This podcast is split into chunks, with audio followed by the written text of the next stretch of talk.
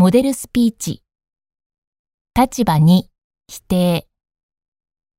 Although I'm a big believer in electric cars, I don't think it would be practical for automobile manufacturers to stop producing gasoline powered vehicles so suddenly.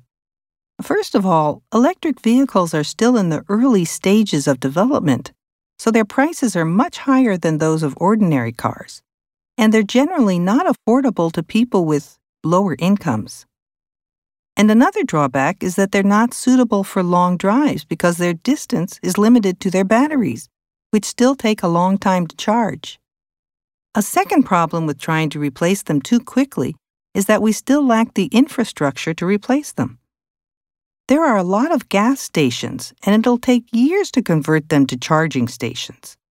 In addition, electric vehicles will consume a huge amount of energy and countries may need to expand their electricity production to meet this demand. Finally, it's uncertain exactly what the vehicle of the future will look like. While it's likely everyone will drive some sort of electric car, there's a chance that hydrogen cars will become popular as well, and no one knows exactly what type of battery will be used. Therefore, manufacturers would be unwise to assume that one kind of technology will dominate and invest all their resources in it. It's much smarter to have a combination of electric and gasoline powered models for the foreseeable future.